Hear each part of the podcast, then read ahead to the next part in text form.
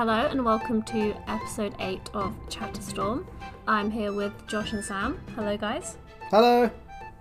Hello. And today I want to talk about why people hate the things they hate in Magic. But before we get into that, what have you guys been up to in the world of Magic? What have you been playing, etc.? When you say why people hate things that they hate in Magic, are you talking about like deodorant? You're not answering the question, right, Josh. Yeah, sorry. What have I been up to? Also, how rude to Magic players. I have been playing Standard a fair bit. And this week, there has actually been some interesting developments in Standard. I think these are developments that we haven't actually seen develop into the metagame yet, because they're very recent discoveries. But I think that we may see a major change in favour of control decks in the Midnight Hunt Standard, because popular content creator Covert Go Blue has discovered a wincon for blue-based control decks that he's been using this week and hasn't really seen much use. Before that, it was a card that was printed in Midnight Hunt. Any speculation as to what it might be? Well, the only thing I can think, or the only thing I can remember seeing, is that the card that steals a permanent, because the one that's the enchantment where it's like you control enchanted permanent, but you have to sacrifice a creature in addition to its cost. Yeah, and I know people have been using that in Storm the Festival. Grafted Identity, right? Yeah. Yeah, Grafted Identity. And I know people have been using it in Storm the Festival decks because you don't have to pay the sacrifice creature cost, making it a 4-mana steal a creature, basically. Yeah. That's pretty good. So I know that's been pretty powerful. Well, but yeah, I don't know if that's a wincon. Let me ask you this, Sam and Sarah. What makes a wincon in a control deck in Standard? We could look at. It's a card that has a condition that makes you win. Yes, basically. And there are various ways to achieve that. So, historically, Teferi Hero of Dominaria was a wincon. Not because it kills your opponent, but because it gives you so much advantage that it effectively is the card that once you play it and it resolves and it lasts a turn, you've pretty much won the game. Because it gives you immediate advantage and it lets you hold up counterspell magic and Teferi, so it didn't win you the game on the spot, but it is a win condition. Like once you've resolved Teferi and he sticks around, you pretty much won the game. In a more recent control deck, Dream Trawler was a win con because it's a big threat that can finish your opponent by flying in the air and getting you cards, and it's hard to deal with. So different kind of wincon, because once it hits the battlefield and starts doing its thing, your opponent actually loses life. So different wincon. Even older than that, and this is probably contestable, but mass manipulation is another wincon. Mass manipulation is blue, blue, blue, blue, X, X for a spell that reads, you gain control of X target permanence, I think, or X target non-land permanence, so something like that. So if you pay 6 mana, you get 1. If you pay 8 mana, you get 2. And if you pay, you pay 4 mana, and then for every 2 mana on top of that you pay, you get an extra permanent. So if you throw a ton of mana into it, you gain control of your opponent's whole board, and that is a wincon. The wincon that CGB has discovered this week is Lier, Disciple of the Drowned, which is 3 blue blue for a legendary creature, human wizard, 3/4. So 3/4 power and toughness, and it reads: spells can't be countered. Each instant and sorcery card in your graveyard has flashback. The flashback cost is equal to that card's mana cost. And this is actually really interesting because it's a mythic in the set, and it was kind of considered a trash mythic to begin with. And some people were thinking about maybe it could be called in Commander, but CGB has found its slot in blue-white control and blue-black control in Standard because Lier comes down for 5 mana, and it gives you, like, you basically draw your entire graveyard, which in a control deck is absurd. It makes the it makes the devious cover-up loop look kind of like child's play in comparison. Devious cover-up is a counterspell that lets you target 4 cards in your graveyard and shuffle them back into your library. So you can target 4 counterspells, shuffle them back in, and then you just have like a critical mass of counterspells in your deck. And if you have 2 of them, of course, you can just keep looping them. So that's pretty cool, and that's what people have been doing. But Lier comes down on turn 5, and literally you just draw your whole graveyard. So that's all of the life gain, all of the counter spells, all of the, like, just all of the control cards. You just get access to them again, which gives you such an obscene advantage that it doesn't win you the game on the spot, but it does close out the game. It gives you so much advantage that it's just unsurpassable, and your opponent cannot win. However, I think the reason that people overlook this is that Lier means that you can't counter spells either.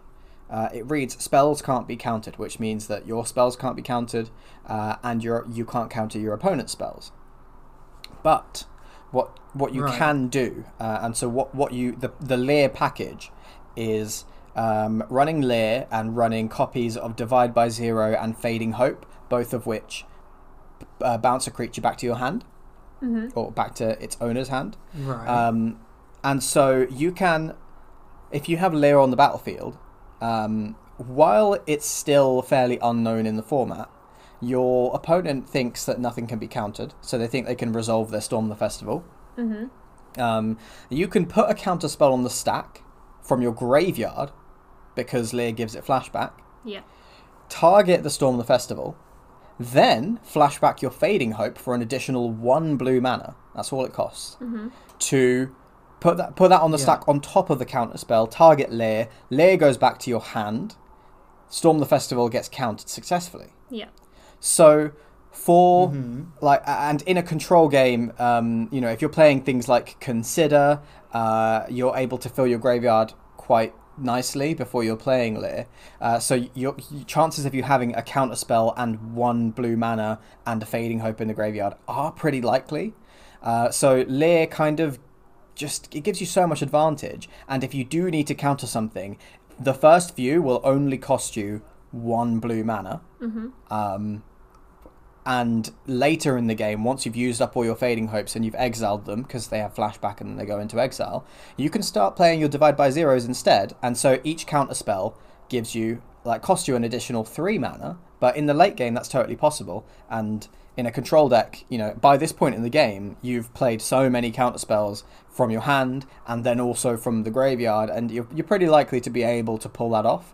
Like, 3 mana for a flashback saw it coming, plus 3 mana for a Divide by Zero. That's 6 mana to counter what at this point is probably your opponent's 9 mana Storm the Festival. It's worth it. And it works, and it's actually very, very good. And so this package of Divide by Zero, Fading Hope, and Lier Disciple of the Drowned seems to be the control win con that the decks have needed to really close out the games. And, you know, Lier is a 3/4, so once you really get into controlling, well, you normally don't attack with Lier. You'd normally have, like, Hall of the Storm Giant or some other creature lands to close out the game. But, yeah, Lier is a 5-mana mythic that was kind of overlooked in the set, but actually, I think we haven't seen this happen yet, because this is a very, very new discovery. Only the last couple of days, really, that people have started to cotton on to how powerful this card is. But I think that control decks... what's interesting about this is that positionally in the meta, these Lier control decks, which run loads of counterspells and stuff, prey on Storm the Festival decks, and Wrenn and Seven decks. Like the control decks do beat those kind of green mid-range ramp decks, and those green mid-range ramp decks, if you'll recall from last week's episode, I was kind of feeling like Standard was going to stagnate because everything was just a Seeker's Chariot, Wrenn and Seven, Storm the Festival with another colour for flavour. Mm-hmm. But those decks just fold to this control package with Lier. You just cannot resolve a big spell. And if you do, control decks like blue-white or blue-black have enough ways to remove the creature, and then they play Lier, and they literally just draw their whole graveyard. And it's pretty damn good. Mm. And it's very well positioned in the meta right now. And this is really, really great. So then I'm really happy about this, because if the control decks start to really take over, then mono-white is probably going to become, you know, the deck that feasts on the control decks, and you know, mono-green is going to be the deck that feasts on mono-white, and that's a good meta. That's a really good meta where you know, it's kind of tumultuous like that. It's gone back to the triangle, I would say. Like the standard triangle is always mid-range decks will beat the aggro decks really easily, and that was the case because the Wrenn and Seven Seeker's Chariot deck will just stomp over any kind of aggro deck that existed. But then they're getting stumped by the control decks, and then the control decks will often lose to aggro decks. So that's interesting. The control decks just, I think they didn't quite have... the control deck wasn't good enough to be worth playing, so control wasn't really checking mid-range last week, but now it is. Or I think that now this new control deck will be checking mid-range, and it's great. It's really great. That's pretty cool. That's an interesting thing then. So the meta is kind of a triangle again, like the old Fire Emblem triangle or the Pokemon triangle kind of thing. So all right, so. Because that makes me think then, because comparing that to previous standards where we've had things like Ultimatum as your control / mid-range kind of deck, it's interesting because the one deck that kind of puts a dagger into that triangle will often be a blue tempo deck. Blue tempo decks like Rogues would kind of ruin standard a little bit. They would. You know, blue tempo decks would beat things like Sultai Ultimatum quite easily. They're also insanely good against aggro decks as well. And there wasn't. I'm not sure about the mid range decks in previous standards, but I can imagine Rogues would do very well against Storm the Festival decks if they were still a thing. So maybe that's the next thing to look out for. Is there any kind of tempo deck that can rise from the ashes? Maybe, and that way we can. Well, I guess in theory we wouldn't want that because that would kind of ruin this harmonic three-way standard that we have right now. But so that's interesting. That you know, tempo decks seem to be the easy one. It is. At the end of the day. I do like tempo decks too, because you know, last time I took a break from standard and came back in, I missed all of Zendikar. So by the time I came back in, everybody already hated Rogues, and so I wasn't going to build it. But I do think that if I'd have played through Zendikar, Rogues would have been exactly the kind of deck that I like to build. Rogues is one of those decks where it's awful to play against, and that's why people hated it. But it wasn't inherently overpowered. It was a tier 1 deck, but like you can't just freely rank with that deck. You really, really have to make some of the best decisions of your life for that deck to be good. It was a very difficult deck to play, the Rogues deck, and if anyone says anything otherwise, I just feel like you've never played the Rogues deck, because it's not an easy deck to pilot. Pretty much, it was a really interesting deck. It was fascinating to watch high level people play. Like one of the winners wasn't the Arnie Hushinbeth or something. He was one of the winners of. Brilliant. Well, he was incredible. Yeah, he was incredible with the Rogues deck, like revolutionary almost. So, you know, it begs a question of like the tempo decks that could emerge. There's some interesting kind of styles to be had with those, interesting play styles, and you know, in terms of deck difficulty, you know, that was definitely up there. But then I compare that to things like the mono blue tempo deck that existed a while ago. That would run things like was it Djinn wins or something like that. Tempest Djinn, something like that. Was Tempest Djinn the one? The mono blue that gets card. +1/+1 for each island you control. No, I think it was 4 toughness with a flying creature with X power, where X is the number of islands you control. So it got stronger and stronger. The idea of that was kind of like a mono blue flash deck. Yeah, it was like a mono-blue flash deck, and I think that deck was really easy to play because you only really needed to play things on your turn, on the opponent's turn, and it was quite simple because you had a 1, 2, 3, 4 curve, and then you just play counter spells. Yeah. So it was quite a simple deck to play. I used to love that deck, but in comparison to Rogues, yeah, it's a cool deck, but it was fairly with, like, simple. Dive downs and the Merfolk one that like bounces a creature. That's the one, yeah, Merfolk Trickster. It taps the creature and they lose their abilities, yeah. So it was an interesting deck. The Arnie Hushinbeth play, it was so good. And if anybody hasn't seen it, they should. I will try my best to describe what happened, but it is very complicated and it might be difficult to wrap your head around. Yeah. But Arnie was playing Rogues against, I believe, Rakdos, Rakdos mid-range. Mm. Or was it Gruul but post sideboard? It was either, yes, it was something. Yeah. So he was playing against Javier Dominguez, also a very, very good player. Javier was playing Ox of Agonas, which it's a card that has escape, which means it's really good against Rogues because it escapes for 9, so you get to exile cards from your graveyard, which powers down Rogues. Mm-hmm. Javier had the Ox in his hand though, but he. Wait, no, I don't think that's correct. It's it escapes for 2 mana. Exile and you have to exile 8 cards. Yeah. So you exile 8 and you pay 2 mana. So it technically has escape 2. Yes, yeah, and then exile 8. Javier's play on this turn was to play Ox of Agonas, and then he knew it would be countered because you really don't want it to hit the battlefield. Mm-hmm. Because if it does, Javier gets to draw 3 cards, basically. He discards his hand, draws 3 cards, but he had no cards in hand, so he's just drawing 3 cards.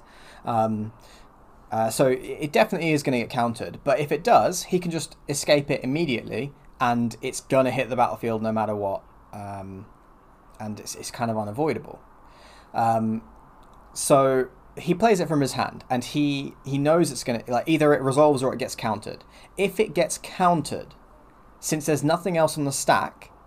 then Javier gets priority again, which means that he can escape it before his opponent can cast Cling to Dust, which exiles it from the graveyard. Okay. So Arnie has Cling to Dust in his hand, but the Ox isn't in the graveyard yet, and he can't play it until he has something to respond to. Yeah. And he wouldn't have got the opportunity.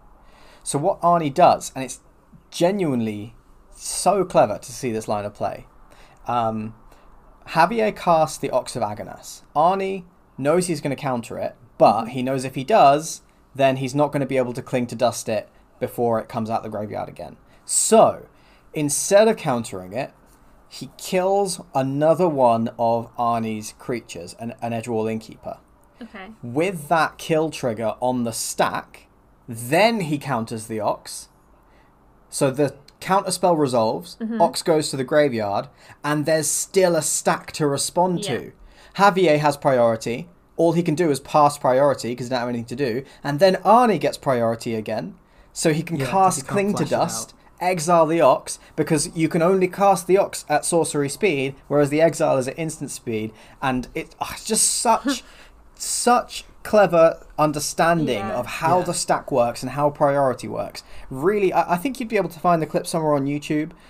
Really clever play. It really one of the best Magic plays I've seen in a long time. To kind of further sort of explain that as well, to make it easy to understand, the reason why Javier would have priority in that situation in the first place was because you're not able to react. So another player can't react to paying the cost for something, and paying the cost would have been exiling those 8 cards in your graveyard, and obviously Arnie really does not want that to happen.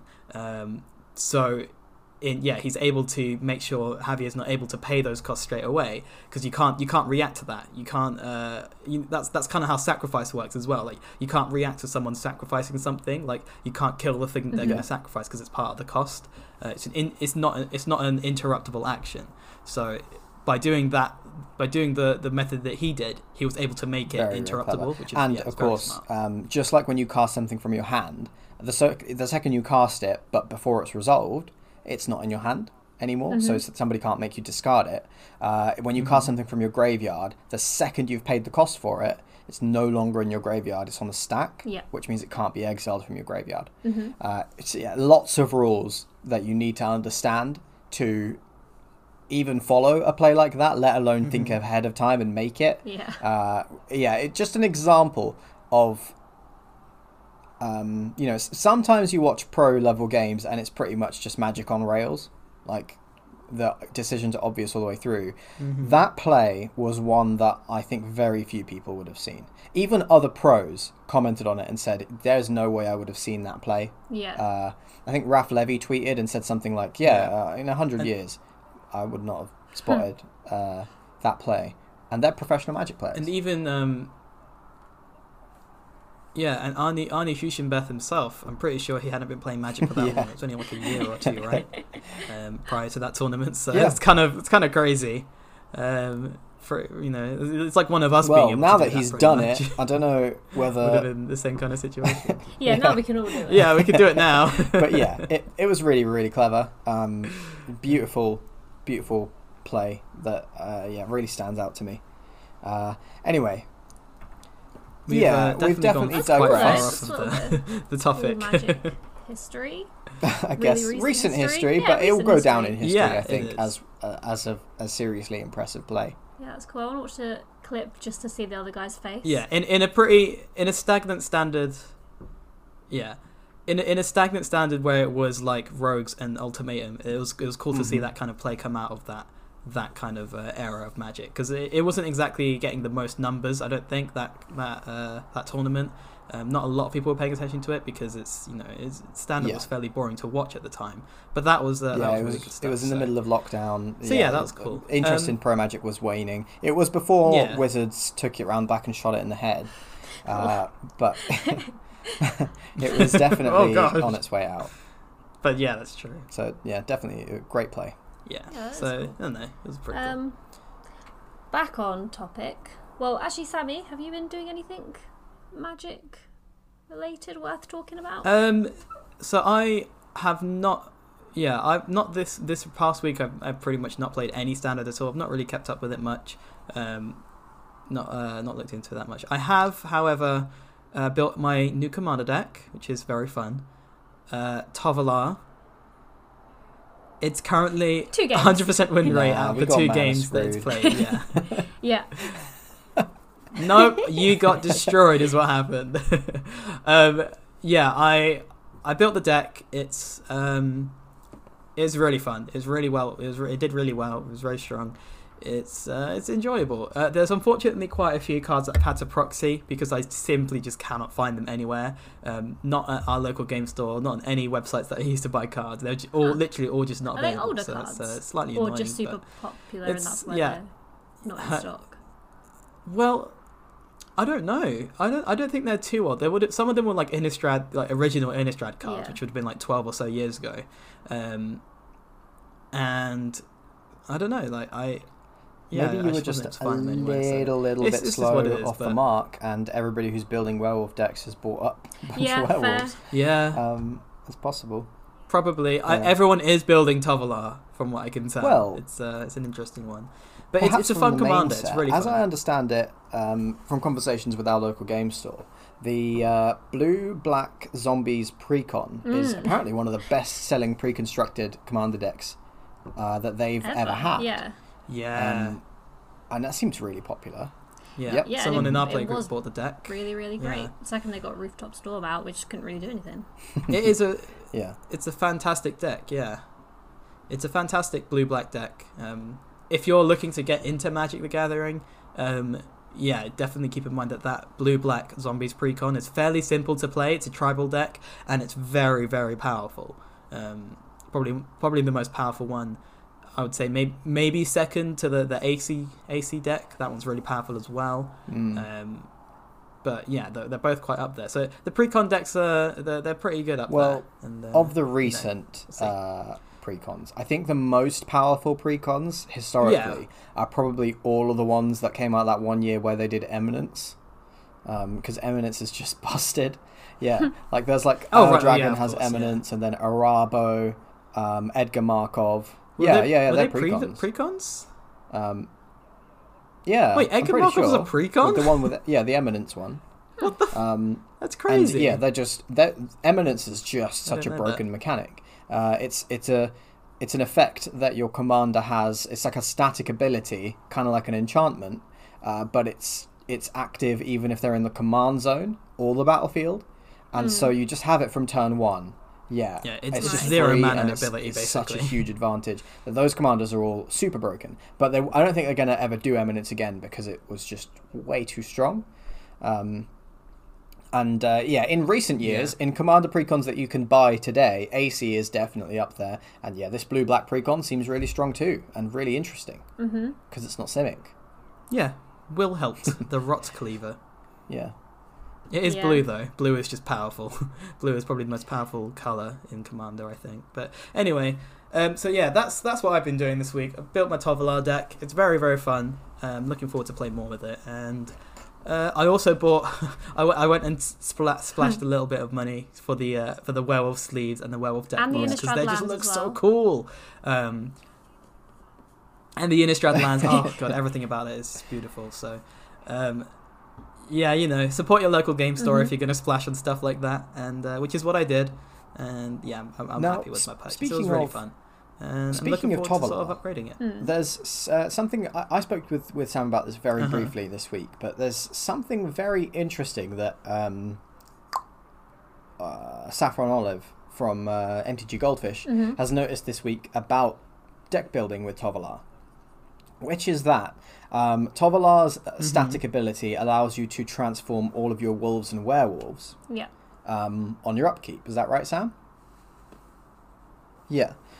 That's correct. Yeah, yes. If you control three or more wolves. The idea that Saffron Olive had is that if you can turn all of your creatures into wolves or werewolves, and then potentially all of your permanents into wolves or werewolves, then you could transform all of them each upkeep. So you could transform non-werewolf creatures by playing something like Maskwood Nexus, Arcane Adaptation, although that is blue, so you can't play it in Tovolar. I think Mycosynth Lattice makes everything changelings. Or have I got that wrong? Yeah, Maskwood Nexus is definitely the most simple, straightforward card because it's designed to do what it does, which is every card that's not on the battlefield, so every card in your deck has every creature type. Even cards aren't creatures. Yeah. So yeah, okay. I'm pretty sure. Yeah, it's like every card. Nexus, I think, might be every creature, but there are things like I can't remember the name of the card. Puppet Factory that turns your artifacts into creatures. Okay. Oh, from the Puppet Stitch. Yeah, I might be mixing it up with another card. No, that's some... Wait, no, that Puppet Stitch is the blue card from... No, I'm thinking of a different card. Yeah. But, so there are ways to turn your artifacts into creatures, turn your lands into creatures, and you know animate lands and things like that. And so, with some clever deck building, you can actually use Tovolar's ability to prematurely flip non-werewolf permanents into their other sides, which opens up a really interesting deck building puzzle. You know, I would say it's potentially abusable. Like, if you find a busted enough card and find a way to transform it early, I can see that being quite an interesting thing to experiment with. The thing is, though, that I like that idea, but it's a deck that relies on a card in the 99. Like, if you play a Maskwood Nexus and then it gets destroyed, okay, now I just have a bunch of bloody Eldrazi and vampires that are just on the front side forever. So it's just, it's difficult. You'd have to run a couple like artifact tutors, which you don't really get in red and green. Most of those cards come in blue. So yeah, like in a red and green deck, because you're quite restricted to things like strategies like that. But it's a cool idea for sure. If you can run maybe if you're playing a format where you get to play like an Oathbreaker kind of commander game, but you get to run an artifact per side instead. Who knows? There's a weird home rule table. It's definitely on the jank side. You know, you can play that. But it is just an interesting idea that I think I hadn't really thought of. And I like that. I do like thinking of, you know, ways to potentially break cards that sound like they might be garbage, but, you know, in the right circumstances could be super broken. Interesting stuff. Plus, you know, if you wanted to build the deck a bit more carefully, you could play a bunch of cards that you may be able to flip anyway, that just get better if you're able to play them with Tovolar and turn them into a werewolf. You know, that'd probably be the sweet spot. Yeah. That's fair. Cool. But yeah, I think the main idea of the deck is, and the text on Tovolar itself was designed so that it could flip all of the old Innistrad werewolves as well. Because instead of saying something like flip all your Daybound permanents, because obviously the old Innistrad wolves didn't have Daybound, they have the text that says Daybound on it, basically, but not the actual keyword, because that's the thing. Like, all of the old werewolves will say, transform this if you've played 2 spells this turn, and then the other side will say transform this if no spells have been played this turn, something like that. So Tovolar's designed so that it can flip the old werewolves as well, because then it'd be pretty useless, because all of the werewolves in the new werewolf set kind of stuff. They could definitely, and I think that was intentional, they could easily have done something like Tovolar's static ability, instead of transforming all warps and werewolves, it just said all permanents with Daybound or Nightbound, and then it would have restricted it to the new set. So it definitely good thinking from Wizards by making sure that they include all the old werewolves too. Mm-hmm. All right. So yeah, what did you want to sort of focus this episode on? As I said, it was why do people hate the stuff they hate in Magic, and this comes from when we were at our local game store playing Commander on Friday. An experience I had. Where somebody from another playgroup came over and asked to borrow one of our decks, and after looking at everybody's, he decided on my Atraxa Infect deck, went back over to his playgroup, and within about 2 minutes came over with a loud gentleman who just sort of said no Atraxa, no Infect, said lots of shouty words, and then walked away. Yeah. And I know everyone hates Infect, but it led me to think of why do we hate the things we hate in Magic? Why do people hate Infect? Well, I think to get to the bottom of that, we first got to start to think about the things that people hate. Mm-hmm. I have a few. Not that I hate, but that I think people hate. What do you hate in Magic? I think the number one thing I actually hate is land destruction. Mm-hmm. Because it's just so bullshit and kind of rude and annoying. Like, I would much rather... I don't know. I was going to say I'd much rather have my board wiped and have my lands than have no lands, but I don't know if... No, I think I would, because especially in the decks I play, I can pretty much always recover from board wipes, whereas how do you recover from no lands? Maybe that's the...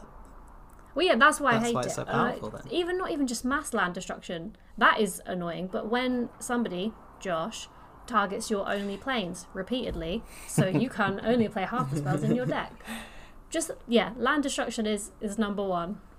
To be fair though, that would have been, I'm not sure what card that would have been from Josh, but that would only have been like a couple cards. Acidic slime. Exactly. It's worse because he's flickering. Okay, all right. So a lot of these things, I have small elements of a lot of these things in my decks. I do think mass land destruction I also don't like. Yeah. Because it longs out the game so much. Yeah, a land destruction deck would be lame. I like to think I run Acidic Slime as a finisher. Just to make sure that I am actually closing out the game more quickly. But yeah, maybe that's super shitty.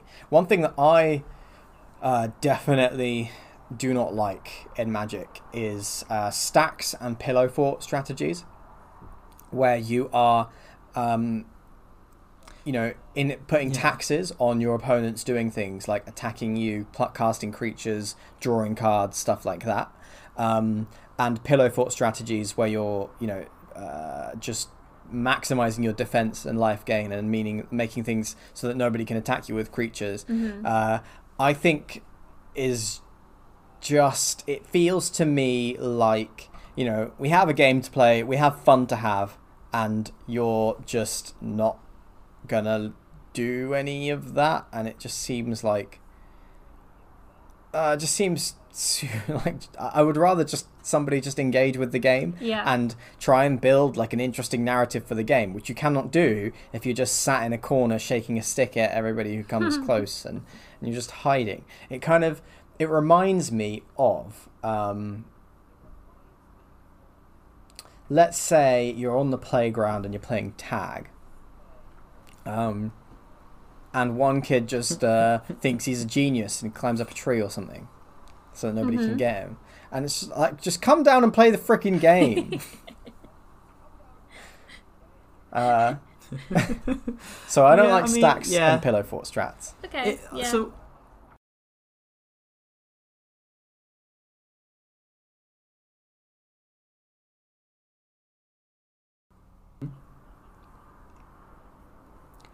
One of the decks that I don't like specifically is, or one of the strategies rather, is Storm strategies. Storm decks in Commander as well, and I guess in any format really, they tend to kind of play like by themselves a little bit. They don't do much with other people, and the way to beat those decks. For example, we do have a couple of Storm decks in our play group, and the way to interact and beat those decks would be to just get them out of the game early. Stop their combo going off. Yeah, either get them out of the game early and stop their combo pieces from ever surviving, like killing. So Jhoira, for example, we just keep on killing Jhoira, and I feel like that makes for a kind of lame sort of game, because it's just like, all right, whose turn is it to kill Jhoira? That's annoying, so that we can continue playing the game. Storm player as well, to just repeatedly have your commander killed for the person playing it as well. That, like at a certain point, I'd be like, well, there's just not even any point playing her, and then they're not doing anything. I think Storm, it can be very like in a normal commander game, fun ebbs and flows through the game. When you're a Storm player, you're not having fun until the 20-minute turn where you win, and then nobody else is having fun. Everyone else is so sad. So it's very much like off and then on. Yeah, and if you get knocked out before you have that turn, then you've never had fun. Yeah, you've not had fun through the whole game, and so yeah. Do you know what's worse though is when they take a 20-minute turn and then they don't even win, because then you know they're gonna have to. That's gonna happen again. That's worse. Yes, exactly. And the way to combat that, the way to sort of get against that is to have your deck built so that there's multiple game plans.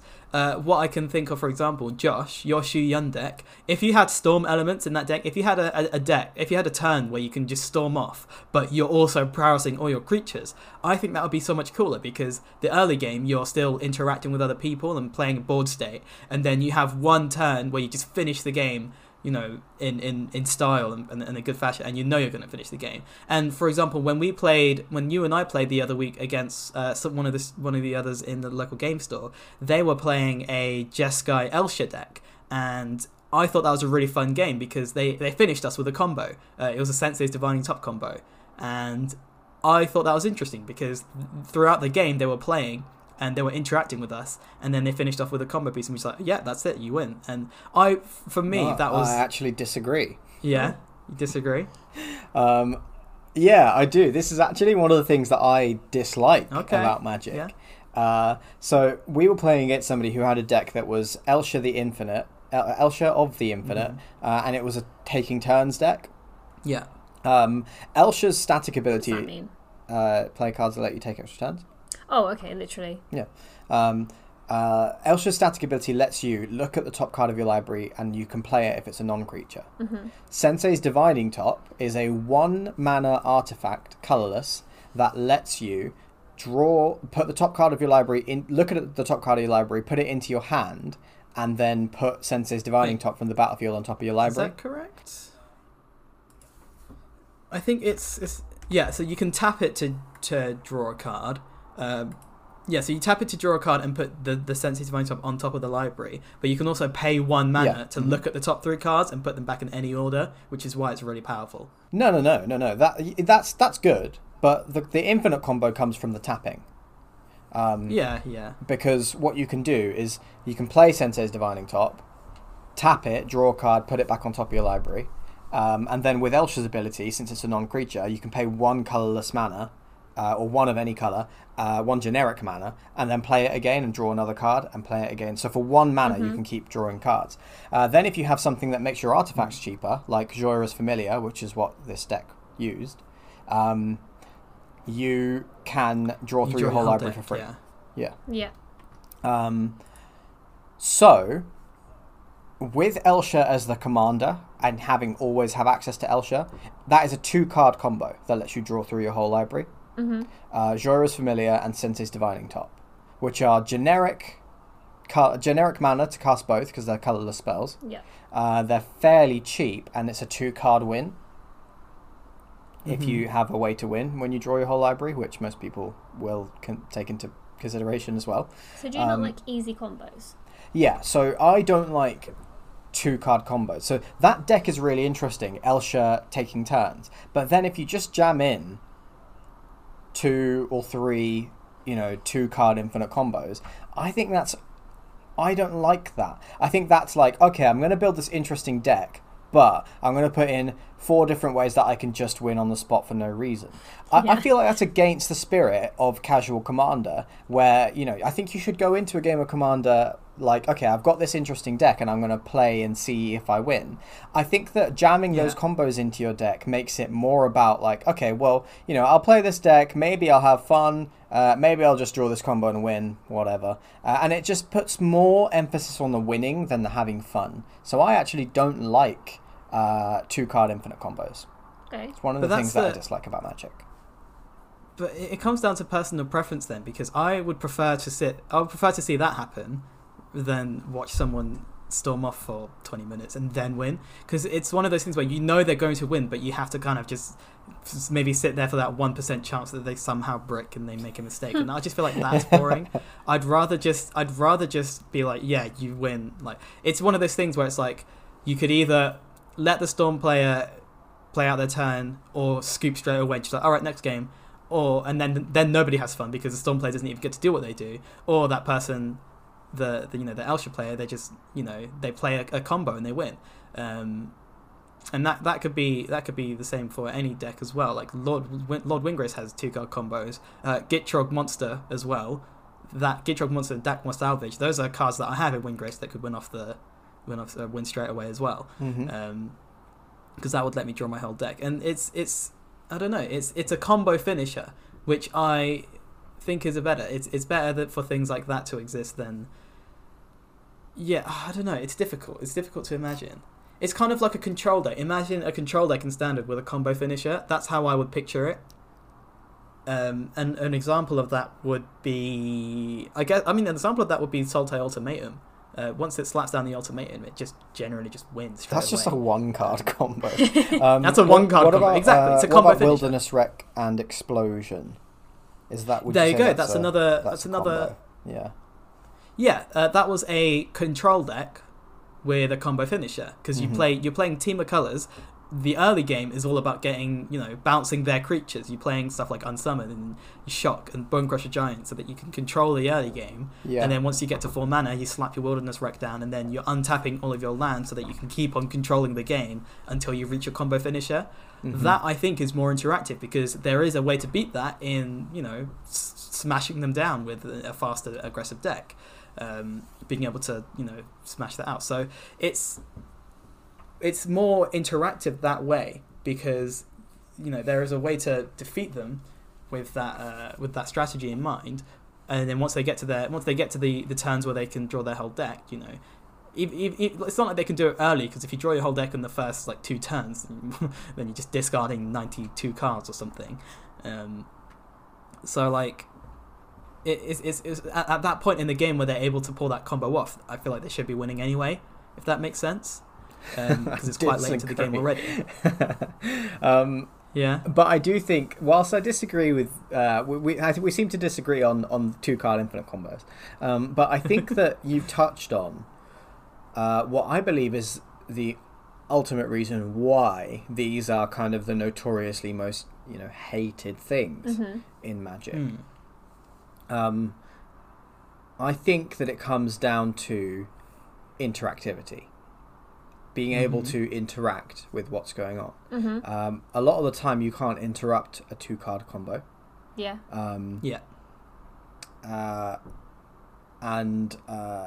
It just wins on the spot, and I think that makes for a pretty lame game. Pillow fort strategies and stacks strategies. So the point is that you can't interact with them. It defeats the purpose of interacting, and sometimes you just can't do stuff, which I don't particularly find fun. Infect is... So it's very difficult to interact with the poison counters being on you. Similar to Commander damage, which a lot of people also don't really like about Commander. You can't interact with Commander damage. You can't gain life to negate it. And so it's very difficult to deal with, impossible to deal with a lot of the time. Unless you're going to run... That's something we've rolled out in our playgroup. Yeah, we've pretty much got rid of Commander damage. We have, so unless you're going to run like that one black spell from War of the Spark... price of loyalty or something that lets you remove 5 counters from a player. You can't really interact with Infect, which is, I think, what people don't like about it. Mass land destruction. Mana is kind of how you interact with stuff, and so I don't know. You can interact with land destruction, but it does just mean that somebody else can't play as much of the game. Maybe that's it. Maybe people just don't like land destruction because unless you're using it to finish a game, it just longs out a game. And nobody wants to play particularly long games of Magic. Yeah, I would have no problem somebody destroying everybody's lands just so they made sure their win con definitely happened because nobody could do anything about it. What I don't like, which is what happened the other week... especially in a 4-player game, and he was also the Storm player, so it was just a whole heap of shit. He destroyed all of our lands, and then I convinced one other player that we should just scoop because we all had such high life that it was going to take quite a while for us to actually die, but we were just going to sit there and do nothing. And then one player, new to the game, and I get it, I was there. No, it's called Magic for a reason. You never scoop, which I still think is true. However, you do scoop when there's no lands. This is incorrect. Yes, when somebody temporal fishes all of your lands, you scoop. Yeah, you do. And I scooped, and somebody else scooped, and the other person was convinced that they could come back from it, and we had maybe a couple more turns, and then I had to buy them a Pepsi in order for them to scoop. Okay, I was about to ask who it was, and now I know. No, it wasn't. It is the other one. Oh, wait, really? Yeah. Okay. I would have just been like, bro, little brother of mine, no. I'm scooping for you. I did try. I explained, I was like, nothing's going to happen. We're just going to sit here and imagine that the Storm player has another 20-minute turn and we've not even been able to do anything on our turns. That's even worse. See, I don't mind that, actually. What? Maybe that's because you're a Storm player. To be fair, you're a Storm player. Yeah, but I would consider a Storm for 15 or 20 Temporal Fisher to be a finisher, and there's nothing wrong with I would do that, and I would expect everybody to scoop. If they didn't, then okay, you're gonna make me play out the game, fine. If you're the other players, if you're not scooping, you want to play out the game, that's fine, that's what you want to do. I'm happy to play out the game too, because I'm the Storm player who's winning, and the other players who did want to scoop, they can just walk away from the pod. They can go grab a drink, get something to eat, stretch their legs, talk to people. That feels like it's not that big a deal, right? I don't know. And also, situationally, that's not always going to be the case. Like, it depends what you're playing. If you can then play another game, like if you didn't want to just start a 2-player game or something, then you would just have to wait. So I think that you have to be okay with that, though. Otherwise, you end up, like, if you are afraid to scoop or knock people out of the game, that is, I think, most of the time what causes games between inexperienced players to go on too long, because they're afraid to knock people out of the game because they're just going to be sat around waiting or something. No, I think that actually to speed up games of Magic and make them more interactive and fun, you need to knock people out. You need to be okay with people scooping and perhaps just walking away from the pod and relaxing for a bit. If you go into a night of Commander games expecting to be playing Commander every minute of the game, then actually I think that's just going to detract from the experience. You have to be open to games finishing and people scooping and getting knocked out, and potentially not playing in a game for 15-20 minutes or something while a game concludes and they're knocked out. Otherwise, I think it needs to be a fact of life when you play Commander that you may get knocked out and not play for a little while the game resolves itself.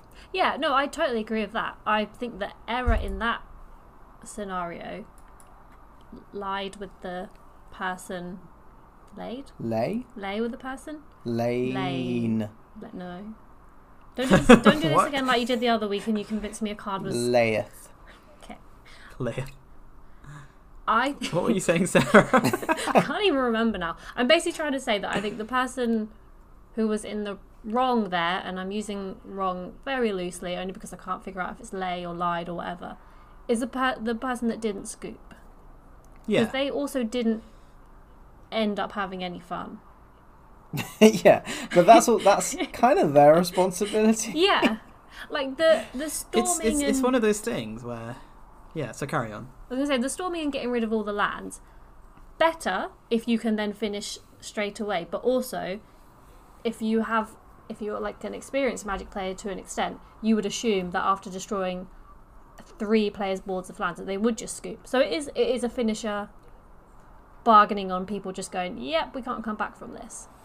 I think that's difficult to enforce, though, because whilst you looked at the board state and assessed, okay, nobody has lands but one player, there's no way we can win this. Oh, actually, can I actually just jump in and say they did also get rid of everything on the board? Yeah, so yeah, but the bounced all permanents. Yes, except that it wasn't just lands, because I think that changes things. Yeah, yeah. So you know how to play the game. You look at that and you think, well, there's just no way that we can win. Three empty boards. What if I am such an experienced and talented Magic player? What if we draw 7 cards each at the start of the game, and I say, right, let me look at everybody's hands. I look at everybody's hands, and I'm like, Sarah's going to win. Let's just scoop. Like that. Is the a really extreme example. I was going to say that, but I don't think probably say, no, I mean, we can still play out the game because that's not guaranteed. And then I'd be like, well, I already looking at your hand versus mine. I know that you're going to win, so I scoop. I'm not going to play out the game. I do think that's a really extreme. It's a really extreme example, yes. But my point is that. For somebody that's pro scooping as well, that's a massively over-exaggerated example. My point is that when it comes to determining when you should scoop, I do think that one of the things that you should consider when you're deciding whether or not to scoop is the other people at the table, not just you and the person who's winning. Like I'm not very likely at all to win this game. And so if I just scoop, we can go on and play another game. I think that's a worthwhile assessment. Yeah. But it isn't always obvious to a player whether they should scoop or not.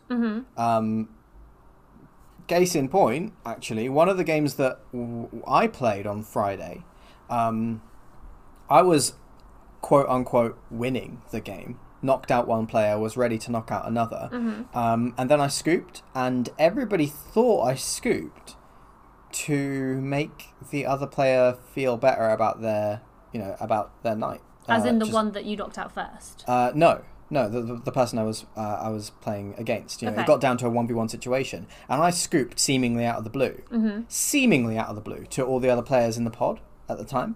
But it wasn't out of the blue. I looked at their board, I looked at their cards, I looked at the cards in my hand, and I knew I couldn't win, so I just scooped. But it's possible that any other player in that pod in my position would have carried on playing it out because they didn't see what I saw, which was that I was going to lose the game. So 2 players had already been knocked out, so I just scooped. But I do think that many other players... in that position wouldn't have scooped there, would have continued playing, trying to find a win. I felt that there wasn't one. And so I think it's a really, really... What I'm trying to say is that I think it's a really unspecific science about when to scoop. I do think it's very likely that if your whole board has been bounced, including your lands, and 2 players have scooped, you should probably scoop. It's just the considerate thing to do for them. But I think that there is just not a hard and fast rule that you can apply because it's really difficult to know. I agree, but like you said, I do think there are some always obvious situations, and something like that feels like it would always be obvious unless you had a deck that had really low cost spells, so that after a couple of turns of building your mana back up, you'd actually maybe still have a chance of winning. But then even then, I think you'd be too far behind.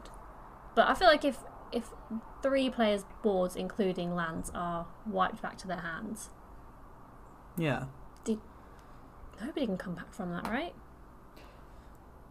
Probably not. Well, you know, there's always deflecting palm. It's one of my favourite cards. There's deflecting palm. I've done that before. But deflecting palm on, say, a grape shot deflects 1 point of damage, so it doesn't really help against Storm. Yeah. Yeah. But you know, there are against, like the we were just discussing, like 2 and 3 card combos that win the game on the spot. Many of them cost in total 4 mana or less. There are CEDH combos that can win on turn 3, turn 4. And so against a Storm deck, which isn't inherently aggressive, you could still win if you were playing that kind of deck. But inexperienced players don't necessarily... That sounds like a horrible game. Yeah, it does. A Storm versus a CEDH deck. Oh, God. Inexperienced players don't necessarily know that. Like, a more experienced player can look at the cards on the board, the cards in their hand, know the cards in their deck, and know that there is no way for them to win. I think that's a very experienced player. I feel like I do that.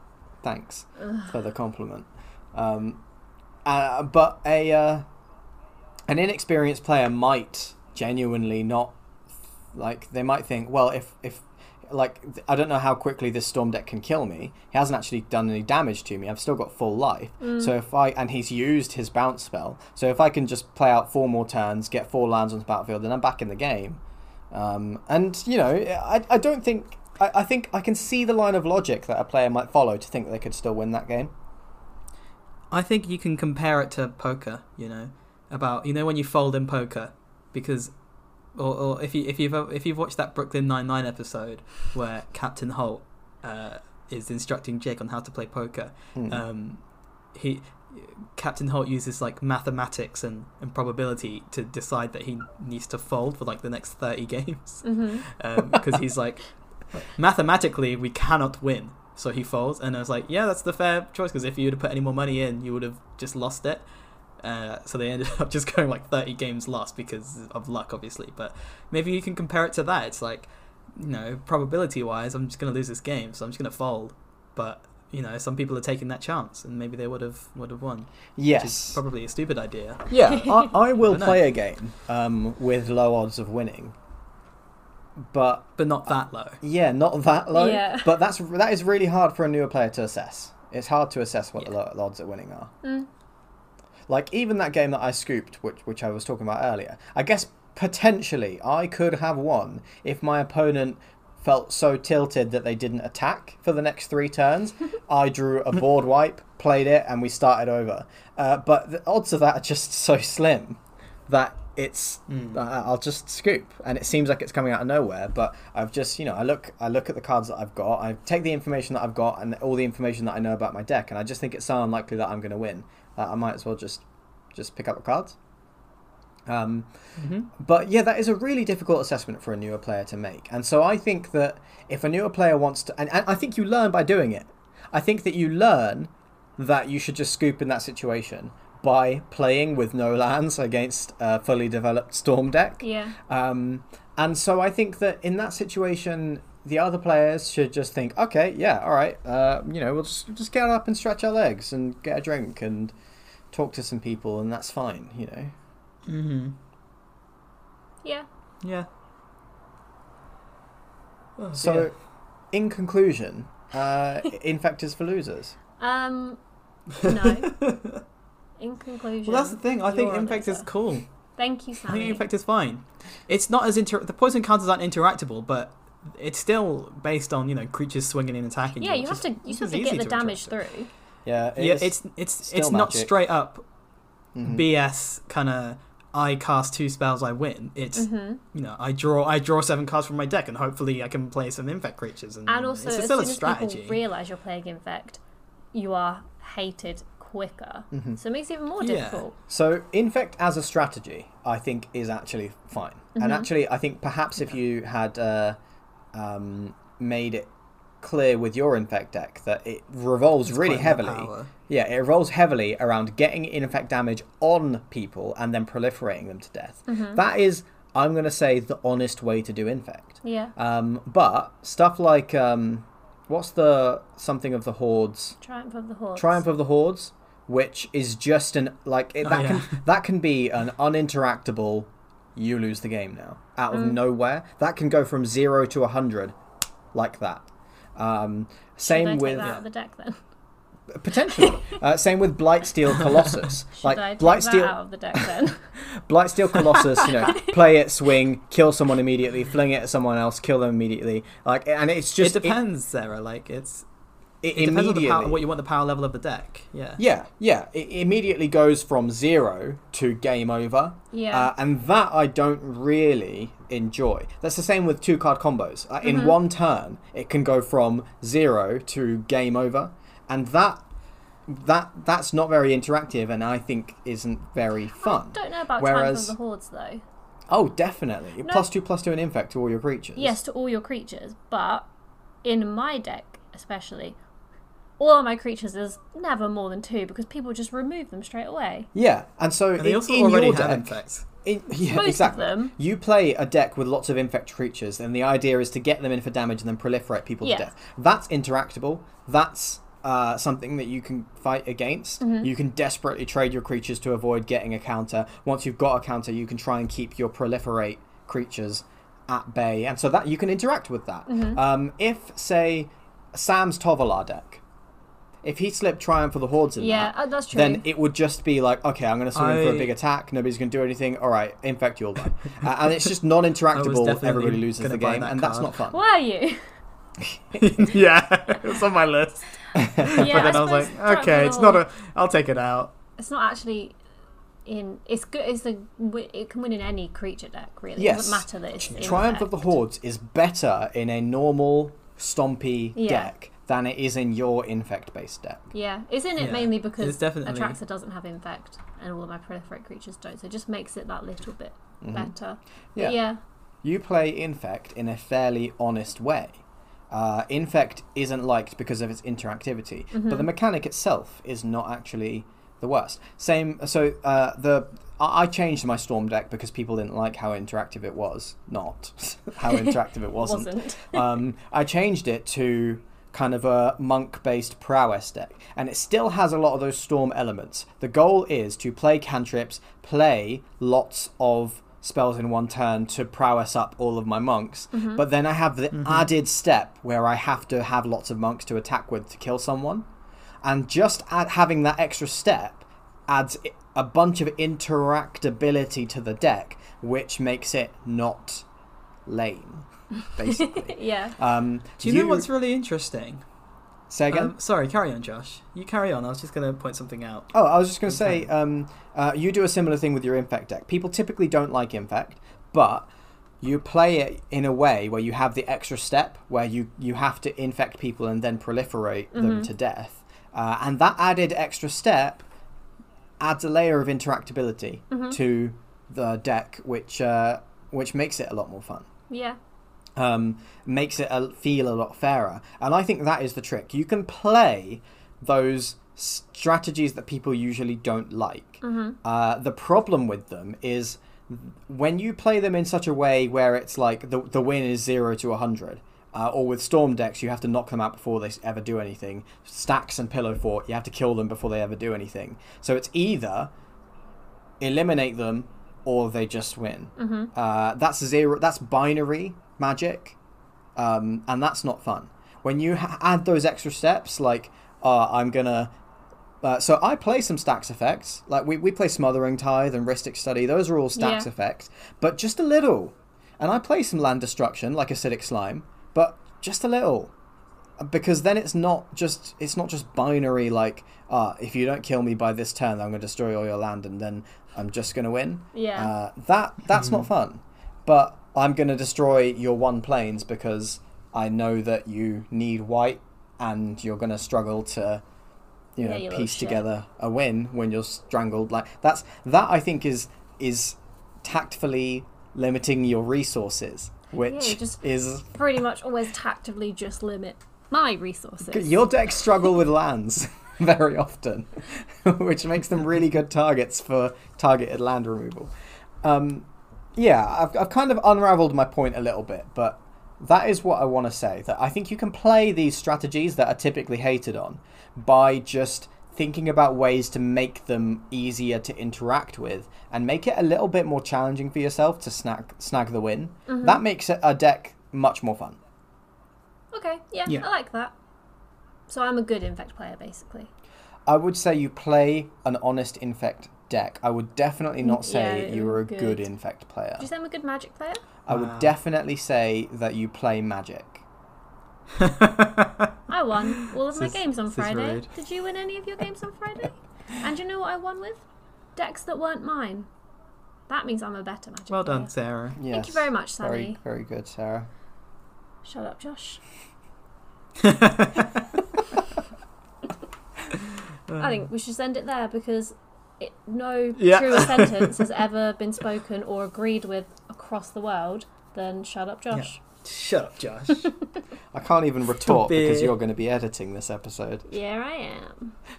You should just edit him to make him sound really dumb. Yeah. No editing required. Nice. Roasted.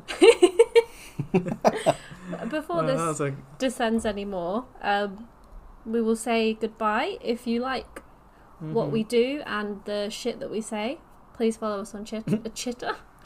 Please follow us on Chatterstorm. Twitter. I quite like Chatterstorm. Is that a card as well? That sounds off-putting. Chatterstorm. Yeah. Shitstorm. Welcome to our podcast, Shitstorm. Welcome to Shitstorm.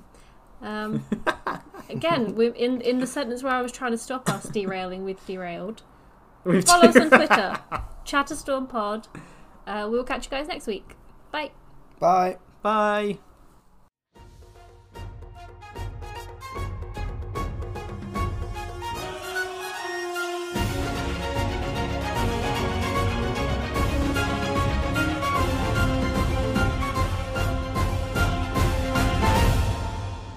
Let me see if you can hear my clap.